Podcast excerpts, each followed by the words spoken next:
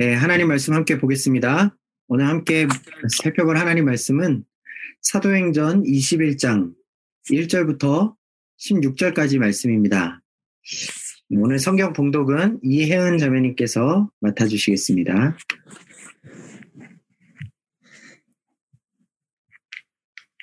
우리가 그들을 작별하고 배를 타고 바로 곳으로 가서 이튿날 로도에 이르러 거기서부터 바다라로 가서 베니게로 건너가는 배를 만나고 타서 가다가 구브로를 바라보고 이를 왼편에 두고 수리아로 향하여 드로에서 상륙하니 거기서 배의 짐을 풀려 함이러라.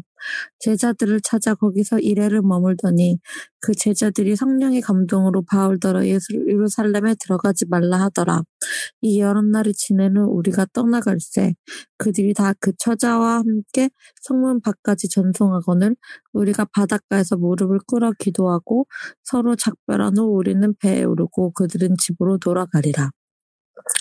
도로를 떠나 항해를 다 마치고 돌레마이에 이르러 형제들에게 안부를 묻고 그들과 함께 하루를 있다가 이튿날 떠나 가이라, 가이샤라에 이르러 일곱 집사 중 하나인 전도자 빌립의 집에 들어가서 머무르느라 그에게 딸이 넷이 있으니 처녀로 예언하는 자라.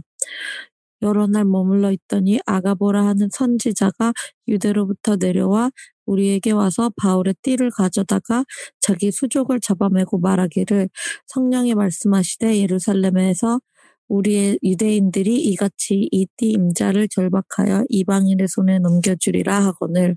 우리가 그 말을 듣고 그곳 사람들과 더불어 바울에게 예루살렘으로 올라가지 말라 권하니 바울이 대답하되 여러분이 어찌하여 울어 내 마음을 상하게 하느냐?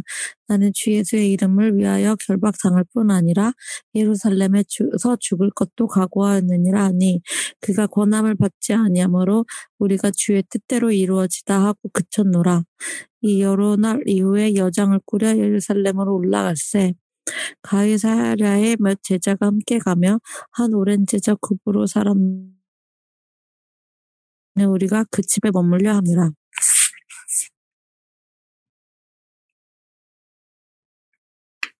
네. 오늘 우리가 읽은 사도행전 21장 1절부터 16절까지 본문에는 바울이 밀레도에서 에베소 교회 장로들을 만난 후에 다시 일행들과 함께 예루살렘을 향하여 이동하는 여정이 기록되어 있습니다. 이 여정 가운데 바울 일행은요, 모두 세 군데의 교회 공동체를 방문하게 됩니다. 먼저 1절부터 6절까지는 두로 교회, 7절에는 돌레마의 교회, 그리고 8절 이하의 가이사랴 교회를 방문했죠. 사실 바울 일행은 지금 하루라도 빨리 예루살렘에 도착하려고 아주 바쁘게 걸음을 옮겨가고 있었어요. 하지만 그럼에도 불구하고 바울 일행이 그 여정 가운데 특정한 교회들을 방문하거나 사람들과의 만남을 어, 갖는 데는 이유가 있습니다. 한번 지난 기억들을 돌이켜 생각해 보면 바울이 고린도에서 출발했죠. 네, 그 이후에 빌립보 교회를 방문했던 것은 그곳에서 성도들과 함께 6월절을 보내기 위함이었습니다. 그 후에 드로아 지역에서 어, 머물렀던 머물렀었는데 그 이유는 하나님께서 예전부터 복음 전도의 문을 그곳에 활짝 열어 주셨었기 때문이었죠. 그래서 바울 일행은 바쁜 검, 걸음을 잠시 멈추고 7일간 그곳에서 사역하며 드로아 지역의 교회를 든든하게 세울 수 있었습니다. 또 밀레도에서 시간을 지체하면서도 에베소 교회 장로들을 청하여 만났던 것은 그 장로들에게 앞으로 에베소 교회 성도들을 어떻게 잘 돌봐야 하는지 당부하기 위해서였죠.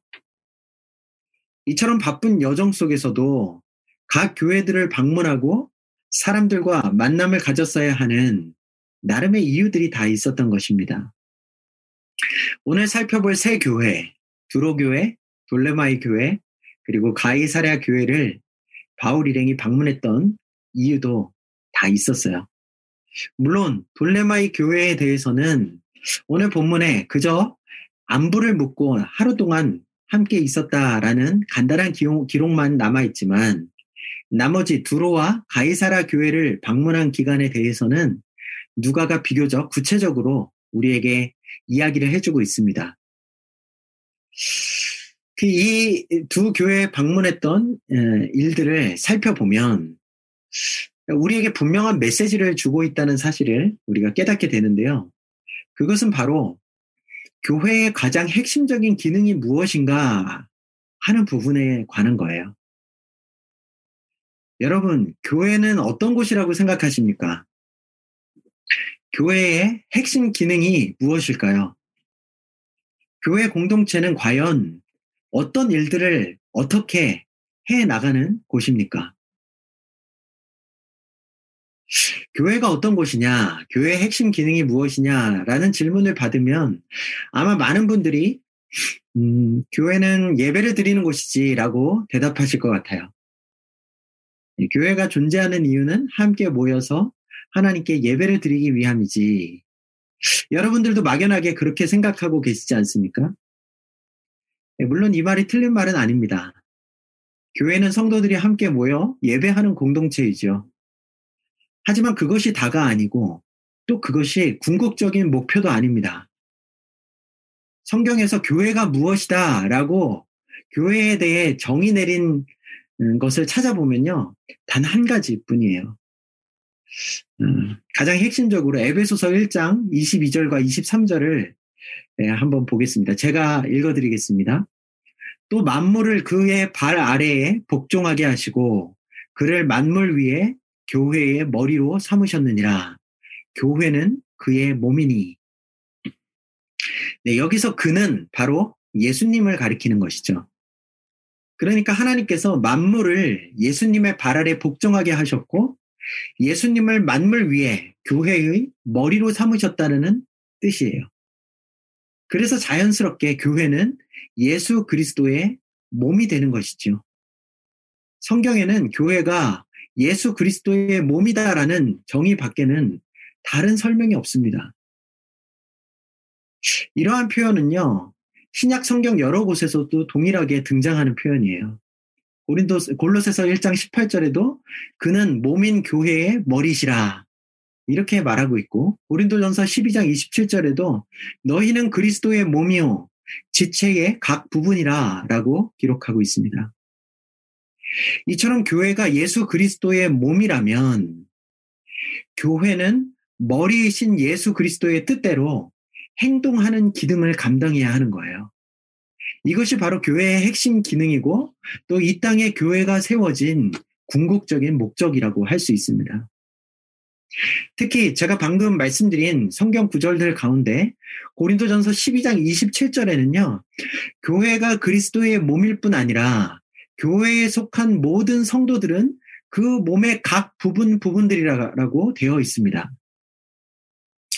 그러니까 교회가 그리스도의 몸으로서의 기능을 다하기 위해 교회에 속한 모든 성도들은 서로 연결되어 함께 힘을 합쳐 주님의 뜻대로 움직여 가야 하는 것이죠. 오늘 사도행전 10, 21장 1절부터 16절까지의 본문은요, 그렇게 교회의 각 성도들이 주님의 몸으로서 어떤 과정을 통해 연합하고 움직여 나가야 하는지를 우리에게 아주 구체적으로 어, 예를 들어 보여줍니다. 네. 우리 먼저 3절을 보겠습니다. 구브로를 바라보고 이를 왼편에 두고 수리아를 수리아로 항해하여 두로에서 상륙하니 거기서 배에 짐을 풀려 함이러라. 바울 일행을 태우고 밀레도 항구를 출발한 배가 지금 구브로 섬을 지나서 수리아에 위치한 두로 항구에 도착했어요. 그 배가 두로에서 짐을 풀기로 계획해 계획되어 있었기 때문입니다. 아마도 배에서 짐을 풀고 또 다음 항해를 준비하며 배를 정비하는 데까지 시간이 일주일 이상 걸렸던 것 같아요. 그래서 그것을 기다리는 동안 바울 일행은 두로 지역에 있는 교회를 방문하기로 결정합니다. 그런데 그 두로 교회에서 어떤 일이 있었습니까? 우리 4절을 볼까요? 제자들을 찾아 거기서 이래를 머물더니 그 제자들이 성령의 감동으로 바울더러 예루살렘에 들어가지 말라 하더라. 바울 일행이 두로 교회를 방문해서 그곳 성도들과 교제를 나누기 시작했는데 그러니 바울은 당연히 그들에게 자신이 지금 예루살렘을 향해 가고 있으며 그곳에서 어떤 일을 할 계획인지 이야기해 주었겠죠. 그런데 두로 교회의 성도들 가운데 몇 사람이 성령께서 주신 감동으로 바울에게 예루살렘에 들어가지 말라고 말했다는 것이에요. 여러분, 사실 이 말은 조금 이해하기가 어렵습니다. 왜냐하면 바울은 지금 분명히 성령님의 이끄심을 따라 예루살렘으로 향해 가고 있는 것이기 때문입니다. 여러분 기억하시죠? 바울이 에베소에서 사역을 하고 있을 때 성령 안에서 마게도냐와 아가야를 지나 예루살렘까지 가기로 결심했다라고 제가 분명히 말씀드렸었습니다. 뿐만 아니라 지난주에 살펴본 사도행전 20장에도 보면요. 22절에서 바울은 에베소 교회 장로들에게 고별 설교를 하는 가운데 자신이 지금 성령에 매여 예루살렘으로 가고 있다. 그렇게 말했어요. 그러니 이제 와서 성령님께서 두로 교회 성도들을 통해 바울에게 예루살렘으로 가지 말라는 정반대의 지시를 내리실 가능성은 별로 없어 보입니다. 그러면 우리가 이, 어떻게 이 4절의 말씀을 이해해야 할까요? 아마도 성령님께서는 두로 교회 성도들에게 감동을 주셔서 바울이 예루살렘에 도착하게 되면 큰 어려움을 당하게 될 거라는 사실을 미리 알게 해주셨던 것 같아요. 이것이 바울이 고린도 교회에서 떠나 예루살렘으로 향하는 여정을 시작한 이래로 가는 곳곳마다 성령님께서 그 각 교회 성도들을 통해 알려주셨던 내용들과도 일치합니다. 사도행전 20장 23절을 보면 바울이 이렇게 말하고 있죠. 오직 성령이 각 성에서 내게 증언하여 결박과 환란이 나를 기다린다 하시나. 예, 성령님께서는요, 바울의 여정 가운데 계속해서 예루살렘에 그가 도착한 이후에 겪게 될 어려움의 상황에 대해 가르쳐 주셨다는 말입니다. 그리고 성령님의 감동으로 동일한 사실을 알게 된 두로 교회 성도들은 매우 놀라고 걱정한 나머지 바울에게 예루살렘으로 들어가지 말라고 권유했던 거예요. 결국 바울의 미래의 상황을 알게 된 것은 성령님의 감동에 의해 주어진 것이지만 그러한 이유로 바울의 가는 길을 막아서서 만류하는 것은 성령님께서 주신 감동이라기보다는 두로 교회 성도들의 주관적인 판단과 의지에 의한 것이라고 할 수 있습니다. 4절에서는요, 이러한 두로교회 성도들의 만류에 대해 바울이 어떻게 대답하고 반응했는지에 관해서 아무런 언급이 되어 있지 않죠. 하지만 뒤로 넘어가서 가이사랴 교회를 방문한 내용에서는 이런 비슷한 권유와 만류에 바울이 어떻게 반응했는지가 구체적으로 기록되어 있습니다. 바울 일행이 가이사랴 교회를 방문해서 전도자 빌립의 집에 머물고 있을 때에도 두루 교회에서 있었던 일과 아주 비슷한 상황이 벌어졌어요. 10절을 보면요. 유대에서 아가보라고 하는 선지자가 바울 일행이 머물고 있는 빌립의 집에 찾아왔는데요. 그 역시 예루살렘에서 바울이 겪게 될 일에 대해 경고의 메시지를 줍니다. 11절을 볼까요? 그 내용입니다. 우리에게 와서 바울의 띠를 가져다가 자기 수족을 잡아매고 말하기를 성령이 말씀하시되 예루살렘에서 유대인들이 이같이 이 띠 임자를 결박하여 이방인의 손에 넘겨주리라 하거늘. 네, 유대에서 온 선지자 아가보는요, 바울의 허리띠를 가져다가 자신의 손과 발을 묶었어요. 그리고 바울이 예루살렘에 도착하면 유대인들이 그와 같이 바울을 결박해서 이방인의 손에 넘겨준다고 예언했습니다. 그러면서 그 내용은 성령님께서 자신에게 알려주신 말씀이라고 말했죠. 그러자 상황이 어떻게 되었습니까?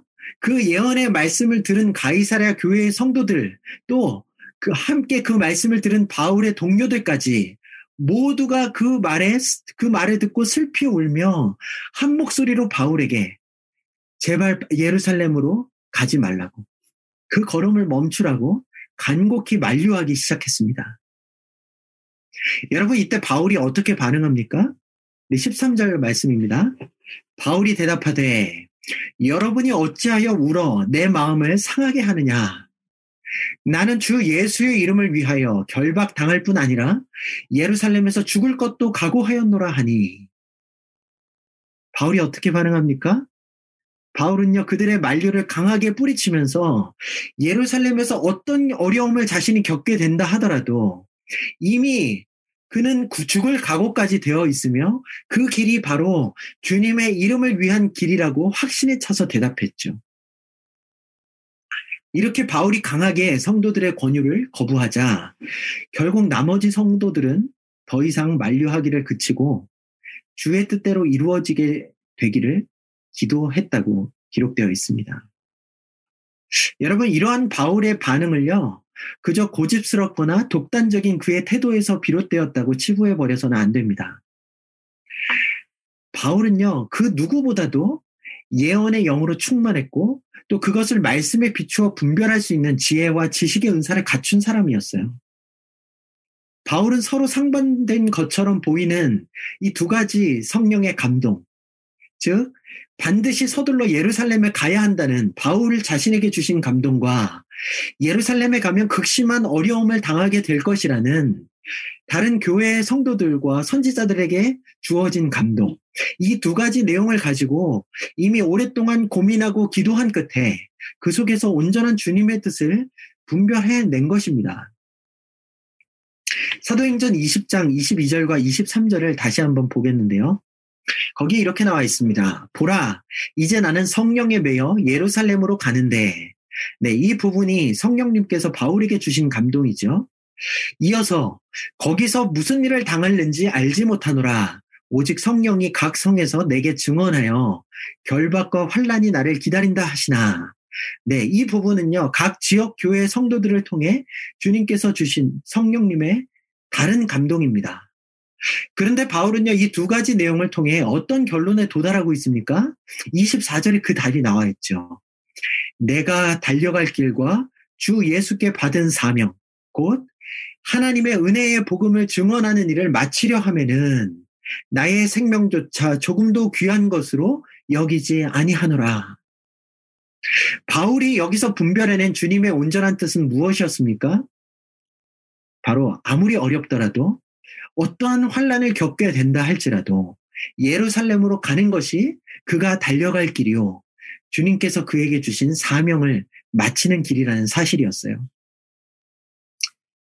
예루살렘으로 가기로 계획한 것이 애시당초 말씀을 묵상하고 기도하는 가운데 성령님께서 주신 감동이었는데 그 이후에 성령님께서 예루살렘에 도착한 뒤에 겪게 될 어려움에 대해 알려주셨다면 그것은 그렇기 때문에 예루살렘으로 가지 말라는 지시라기보다 그 사실을 염두에 두고 오히려 더 굳게 마음의 준비를 하라는 지시라고 이해하는 것이 더 바람직하다. 그렇게 바울이 결론 내렸던 것입니다.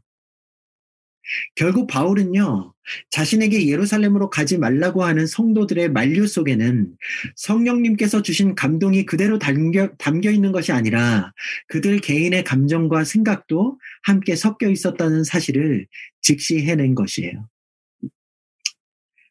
바울은 가이사랴에서도 자신을 만류하는 성도들과 동료들에게 동일한 대답을 했죠.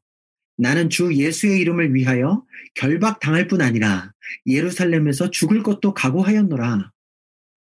여러분, 저는 바울이 단지 두로교회 성도들에게 이, 아, 가이사라 교회 성도들과 또 동료들, 또, 이, 음, 선지자 아가보에게 단지 이 말만 했다고 저는 생각하지 않습니다.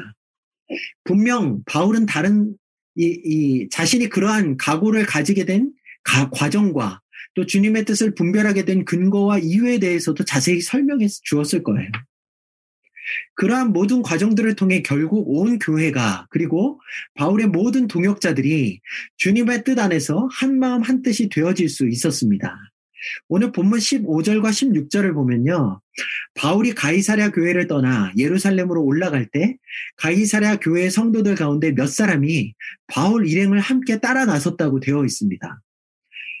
어, 불과 얼마 전까지 제발 예루살렘으로 올라가지 말라고 만류했던 가이사라 교회 성도들 가운데 이제는 바울 일행을 함께 따라 나선 사람들도 있었다는 거예요. 무슨 말입니까? 이제 가이사랴 교회의 성도들 모두가 바울이 예루살렘에게 예루살렘으로 올라가는 것이 주님의 뜻이라고 인정하고 동의했기 때문에 더 이상 바울을 만류하지 않을 뿐 아니라 오히려 이제 함께 주님의 뜻을 감당하기 위해 바울의 여정에 동행하게 되었다는 말입니다. 먼저 두로교회에서는 성도들의 만류 이후에 바울이 어떻게 반응했는지 자세히 나와 있지 않다고 말씀드렸는데요.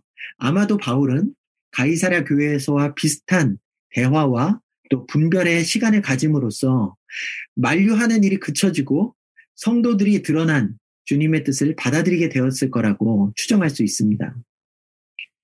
5절과 6절을 보면 바울 일행이 두로 교회를 떠날 때도 두로 교회 성도들이 온 가족들을 다 데리고 함께 바울 일행을 성문 밖까지 나와 한국까지 전송했고요. 그리고 배를 타기 전에 함께 무릎을 꿇고 기도했다. 그렇게 기록되어 있죠. 아마도 이때 드루교회 성도들은 가이사라 교회 성도들처럼 앞으로 바울 일행의 여정이 주의 뜻대로 이루어지게 해달라고 간절히 기도했을 거예요. 이처럼 바울 일행이 두로와 두로 교회와 가이사랴 교회를 방문하여 함께 교제를 나누는 동안 그들은 성령님의 감동하심에 따라 깨닫게 된 사실들을 가지고 과연 주님의 뜻이 무엇인지를 분별하는 과정을 거쳤고 그 과정을 통해 주님의 몸으로서 한데 연합할 수 있게 되었습니다. 사랑하는 형제자매 여러분, 이것이 바로 교회 공동체 안에 반드시 일어나야 하는 중요한 과정이고 성도들의 교제 가운데 나타나야 하는 주된 모습이라고 할 수 있습니다. 교회는요, 이처럼 늘 성령님께서 주신 감동 속에서 교회의 머리이신 주님의 뜻을 분별해 가야 하는 거예요. 성령님께서는요, 성령으로 충만한 성도들에게 때마다 감동을 주셔서 하나님께서 원하시는 일들이 무엇인지 또 앞으로 되어질 상황들이 어떤 것인지에 대해 깨닫게 해 주십니다. 이것을 보통 우리가 예언의 은사라고 부르는데요. 성령님께서 모든 성도들에게 다 예언의 은사를 주시는 것은 아니지만 성경은 분명히 교회의 지체들 가운데 성령님께서 주시는 예언의 은사를 가진 사람들이 있다고 가르치고 있죠. 이 예언의 은사를 가진 사람들은 성령님께서 감동을 주실 때 어, 받은 그 메시지를 교회의 다른 형제 자매들에게 전하고 그러면 온 교회 성도들이 함께 그 메시지를 분별하게 됩니다. 그렇게 해서 교회 공동체에 주어진 주님의 뜻이 무엇인지를 확인하게 되는 것이죠. 이처럼 주님의 뜻이 제대로 확인되어야지만 그 교회 공동체는 주님의 몸으로서의 기능을 제대로 발휘해 갈 수 있는 거예요. 여러분, 이 말이 좀 추상적이거나 신비적으로 들리시는 분들이 계실 수도 있겠지만, 실제로 모든 교회는 이러한 방식으로 운영되어 가기 마련입니다. 오늘날에는 선지자나 예언자라는 직분이 따로 있지 않기 때문에 일반적으로 교회에 세워진 리더들이 말씀을 묵상하고 기도하는 가운데 성령님께서 주신 감동을 서로 나누고 또 교회 성도들에게 전달해 가죠. 그리고 나면 교회에 세워진 질서와 방법을 따라 그 내용들을 함께 검토하고 의논해서 교회가 앞으로 어떻게 나가야 될지 그 방향과 실천 여부를 결정해 가는 거예요. 우리 교회에서도요, 보통 교회의 사역이나 방향을 결정할 때 당회 차원에서 결정할 때가 많은데요. 그때 담임 목사인 저와 또 당회원이신 장로님께서 각자 말씀을 묵상하고 기도하는 가운데 성령님께서 주신 마음을 예, 받고 그것을 함께 나누게 됩니다. 그리고 그 내용에 대해 서로 대화하면서 의논하는 시간을 가지죠. 만약 성령님께서 같은 마음을 주셨거나 혹은 한 사람에게 주신 마음일지라도 그것에 대해 전해 들었을 때 깊이 동의가 되고 정말 주님이 주신 마음이 맞다고 생각이 들면요.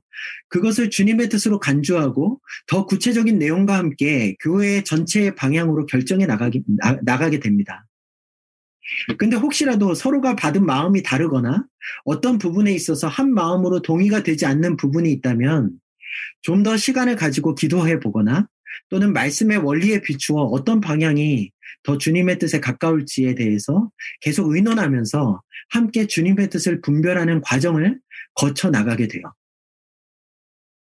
당의 차원이 아니라 집사님들과 권사님들까지 포함한 재직회에서 교회의 사역과 재정의 사용 방향에 대해 의논할 때도 좀 더 다양한 역할을 하는 또 일꾼들까지 포함된 운영위원회에서 무언가 결정을 내릴 때에도 모두 마찬가지 비슷한 과정을 거칩니다. 교회는요, 이처럼 성령님께서 허락해 주시는 감동을 잘 받아서 그것을 함께 나누고, 어, 공동체 안에서 그것을 분별해서 주님의 뜻을 발견해 가는 이러한 과정을 통해 주님의 뜻에 맞게 교회의 사역들과 방향을 계획해 나가는 거예요. 그래서 교회가 주님의 몸이고 주님은 교회의 머리가 되신다고 말하는 것입니다. 그렇다면 여러분, 교회에서 정말 중요한 것은요, 바로 교회에 속한 성도들, 특히 직분자들, 리더십에 있는 사람들, 그리고 중요한 역할을 맡은 일꾼들이 성령으로 충만해야 한다는 점이에요.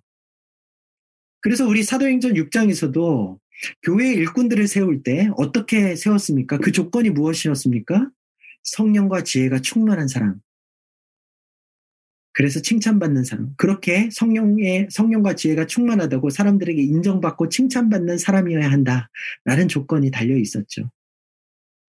그렇게 세워진 일꾼들이 성령님께서 순간순간 허락해 주시는 감동을 잘 받고 그것들을 지, 지체들에게 전달해 줄 수 있어야 하는 것이죠.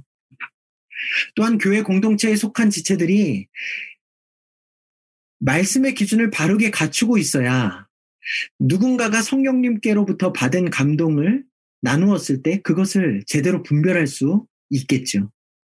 그렇지 않으면 교회는요, 결코 주님의 몸으로서 하나 될 수 없고 결국 주님의 뜻을 행할 수도 없는 것입니다. 저는 우리 뉴캐슬 드림의 교회 모든 성도님들이 이 두 가지 요건을 갖추기 위해 노력해 주시기를 부탁드립니다. 성령의 충만하심을 구하시고 말씀 묵상과 기도에 힘써 주십시오. 뿐만 아니라 말씀을 부지런히 배우고 연구하셔서 모든 문제를 말씀에 비추어 분별할 수 있는 소양을 갖춰 나가시기를 부탁드립니다. 이번 주부터 또 성경 공부 모임이 시작됩니다. 시, 간이 되시는 분들 꼭 참석해 주셨으면 좋겠어요. 그리고 오늘 광고 시간에는요, 제가 2021년도 목회 계획을 여러분들께 말씀드리려고 합니다. 물론, 코로나 상황에서 어떤 새로운 사역을 구체적으로 계획하기는 어려웠어요. 하지만 주어진 조건에서 나름대로 말씀을 묵상하고 기도하는 가운데 하나님께서 성령의 감동으로 제게 주신 것들을 정리해서 장로님과 상의한 후에 여러분들에게 말씀드리는 겁니다. 오늘 설교 메시지에 비추어 본다면 제가 여러분들께 지금 말씀드리려고 하는 목회 계획이 그대로 우리 교회가 올 한 해 나아가는 방향으로 결정되어 버리는 것은 아니겠죠. 이것은 제가 받은 감동이니 앞으로 어, 장로님과 더 깊이 의논하고 또 교회 리더들과 또 성도님들의 의견을 잘 반영해서 보다 구체적으로 주님의 뜻을 분별하는 과정도 있어야 할 거라고 믿습니다. 꼭 리더십에 있는 분들이 아니더라도요. 올 한 해 교회가 나아가야 할 방향성이나 혹은 조금 더 구체적인 사역들에 대해 주님께서 여러분들에게 주시는 감동이 있다면 꼭 말씀해 주시기를 바래요. 제가 2018년도 여름에 부임한 이후에 여러 가지 사역들을 진행해 왔는데요. 어, 꼭 리더십만이 아닌 성도님들이 제안한 의견들을 가지고 어, 또 기도하는 과정에서 아 이게 주님의 뜻이구나 라고 분별하고 진행했던 것들도 많이 있습니다. 이 성령, 성령님께서 주시는 감동이라는 말 자체가 좀 낯선 분들도 계실 수 있는데요. 어, 좀 쉽게 말씀드리면 성령님께서 주시는 감동은 보통 우리의 마음 속에 어, 생겨나는 간절한 바램이나 또는 갑자기 떠오른 생각들 가운데서 말씀을 읽고 기도하는 가운데 시간이 지나도 사라지지 않고 계속해서 지속되는 생각들일 수 있습니다. 말씀을 듣는 가운데 주어지는 구체적인 적용점들일 수도 있고요. 만약 어떤 마음이나 생각이 성령님께서 주시는 것인지 아니면 나의 개인적이고 주관적인 생각일 뿐인지 헷갈리신다면 여러분 개인적인, 개인적인 차원에서부터 그것을 분별할 수 있게 해달라고 주님께 기도해 보시기를 바랍니다. 그렇게 하면서 어, 주님의 뜻을 찾아 나가려고 노력할 때 시간이 지나면서 더 선명하게 주님의 뜻을 판단할 수 있게 될 거예요. 아무쪼록 우리 교회가 성경에 기록된 여러 초대 교회들처럼 성령님께서 주시는 감동이 넘치고 그 가운데 주님의 뜻을 바르게 분별해내며 그렇게 주님의 몸으로서 기능을 제대로 감당하는 교회가 될 수 있기를 주님의 이름으로 축원합니다. 어, 우리 같이 기도하겠습니다. 좋으신 주님, 은혜와 사랑을 감사드립니다. 오늘도 주께서 말씀을 주셨사오니 아버지 우리 그 말씀대로 우리 공동체가 나아갈 수 있게 되기를 소원합니다. 하나님 아버지 우리 교회 가운데 성령의 역사가 더욱더 풍성하게 일어날 수 있기를 소원합니다. 어, 각 성도들이 성령으로 충만하여 하나님께서 주시는 감동을 잘 깨닫고 또 그 메시지들을 성도들과 함께 나눌 수 있는 교회가 되게 하여 주시옵소서. 특별히 주께서 세워주신 리더십들에게 하나님께서 은혜 베풀어 주시고 성령과 지혜로 충만하게 하여 주셔서 주께서 감동으로 주신 그 내용들을 통하여 어, 주님의 뜻을 잘 분별할 수 있는 어, 리더들이 될 수 있도록 은혜 베풀어 주시옵소서. 하나님, 어, 우리 교회 공동체 안에 바른 말씀의 기준과 또한 그것을 통하여서 주님의 감동을 분별할 수 있는 그러한 소양들이 갖추어질 수 있기를 소원합니다. 말씀을 배우고 연구하는 일에 모두가 어, 하나가 되어 열심을 내게 하여 주시옵소서. 그렇게 밝혀진 주님의 뜻 안에서 우리 교회가 한마음 한뜻이 되어 이 마지막 시대에 주님께서 기뻐하시는 뜻을 이루어가는 또한 많은 열매들로 주님께 올려드리는 그러한 주님 기뻐하시는 어, 뉴캐슬 드림의 교회 공동체로 설 수 있도록 주의 성령께서 우리를 다스리시고 주님께서 붙잡아 주시옵소서. 모든 것 감사드리며 예수 그리스도의 이름으로 기도합니다. 아멘.